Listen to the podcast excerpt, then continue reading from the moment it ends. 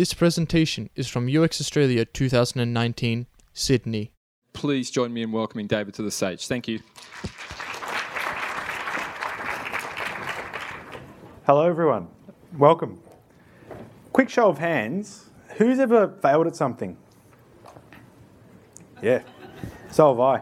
Keep your hands up if that failure by any chance was related to some sort of fitness goal at the start of the year. Yeah. so, why is that, right? That's what I'm going to hopefully unpack in this 10 minute talk.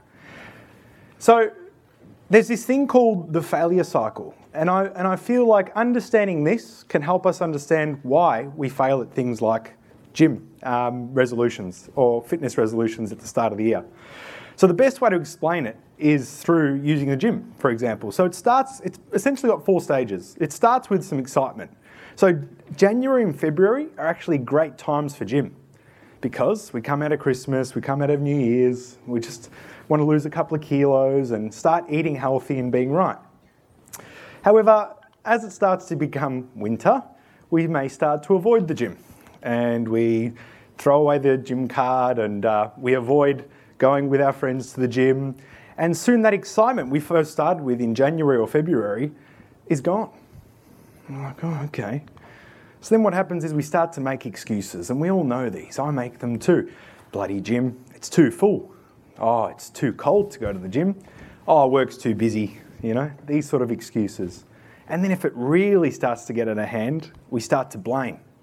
Blame the person who sold us the gym membership. Blame the people at the gym for why you can't go to the gym. Blame the, you know, the weather. Blame, and you start pointing the finger, right? You start pointing the finger. And what happens is when you point the finger, there's actually three fingers pointing back at you. So it's, it, it's a slippery slope. It's a really slippery slope. But the idea with this failure cycle is understanding when you're tipping over. And you're tipping over from excitement over to avoidance, right? Because ideally, we want to keep that excitement going. That way we can, you know, bring this sort of understanding to the work that we do, our relationships, and, and life in general. I'm going to share a little bit about one of my failure cycles. And now, this is me in front of my little sailing boat when I was 12 years old. And this is probably the first time that I can remember going through the failure cycle. I didn't know I was going through it then, but reflecting back now, I did. This is me, I don't know, it doesn't actually look like me, but that was me when I was 12 years old. Um, and that's Slick. That's my little boat. Now, why I bring up sailing is because I remember being really, really excited about sailing. I couldn't wait. Actually, the night before I started my first sailing lesson, I was so excited. However, I soon realised that it was really bloody hard to sail. And what would happen is when it got really, really windy, the boom, this thing, this metal pole, would actually, you know, hit you in the head, and it would really hurt. So I then started to make some excuses as to why I couldn't go sailing. It's too windy, it was too cold, I didn't feel like going. And then uh, what I started to do is blame. I started to blame my mum, blame my dad. Why did you put me into sailing lessons? Why, why have you got me doing this? This is a ridiculous idea. Ridiculous, right? This is one of the first times I started actually reflect on this something that really difficult that I actually was really excited in doing initially or I wanted to do, but then in the end I absolutely hated it. The reason I shared that with you is because I'm keen to understand where the failure cycle appears in other people's lives as well. So what we're going to do, only got a couple of minutes because I know we're on a tight schedule, um, but I want you to think about where this plays out for you in your life. And then what I want you to do is just introduce yourself to the person next to you and have a bit, you know, a bit of a chat. About a minute. Go for it.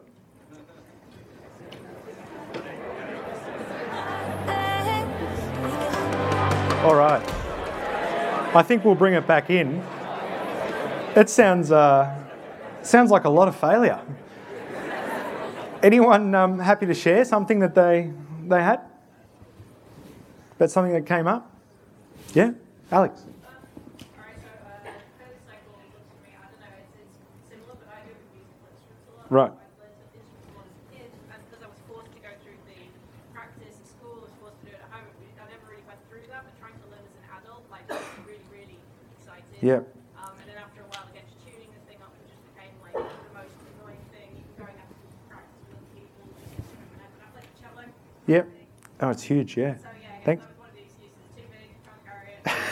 So you know all about the excuses.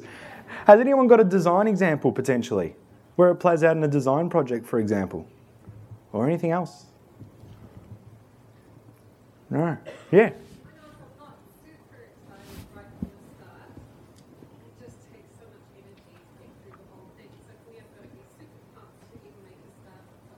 Yeah. Yeah. Yeah.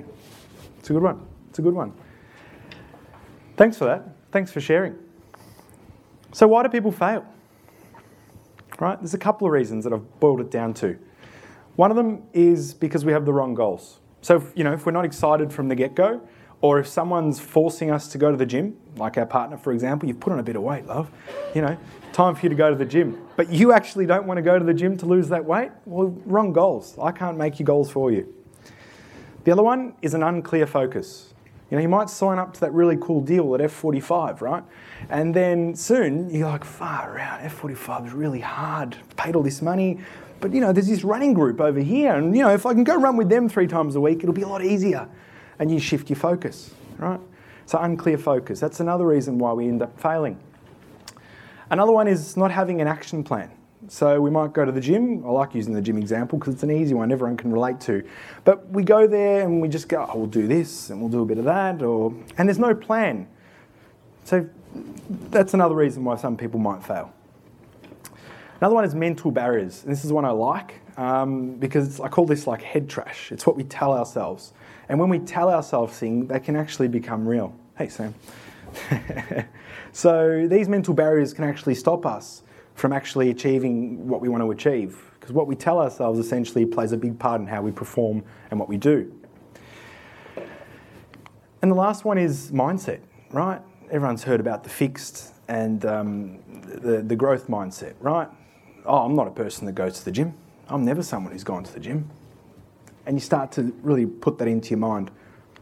I like this because it, it, gives us some, um, I suppose, way to look at why we fail. So, you know, we've all had these sort of things come up in our head. For example, the fixed mindset is, I don't like to be challenged, right? Or I stick to what I know. When we start to hear that appearing, that's when we start to tip over from that excited to avoidant. The idea is, though, we want to be sticking in the in the growth area and telling ourselves these things. So when we're challenged, we say, "Oh well, challenges help me grow," instead of, "Oh no, what another challenge? Damn." Or you know, failure is an opportunity to learn, as opposed to failure is like defeat. Comes from Carol Dweck. Highly recommend um, reading that book. It's great. Um, so I now really love sailing, um, and it's not because sailing um, like changed. It's because I necessarily changed my mindset. Um, for me, this is me sailing uh, on one of my friend's boat. I don't have a sailboat, not, not yet, um, and this is here with my with my girlfriend, um, and, and I absolutely love it. and and and this is this is this is something I've learned through the failure cycle. We also run um, a meetup. So if you've liked what we've spoken about here today, um, we run a meetup in Melbourne once a month where we talk um, about psychology and user experience. Um, but if you're not in Melbourne, we also have um, a Facebook community which is global, um, and we have practitioners from all over the world.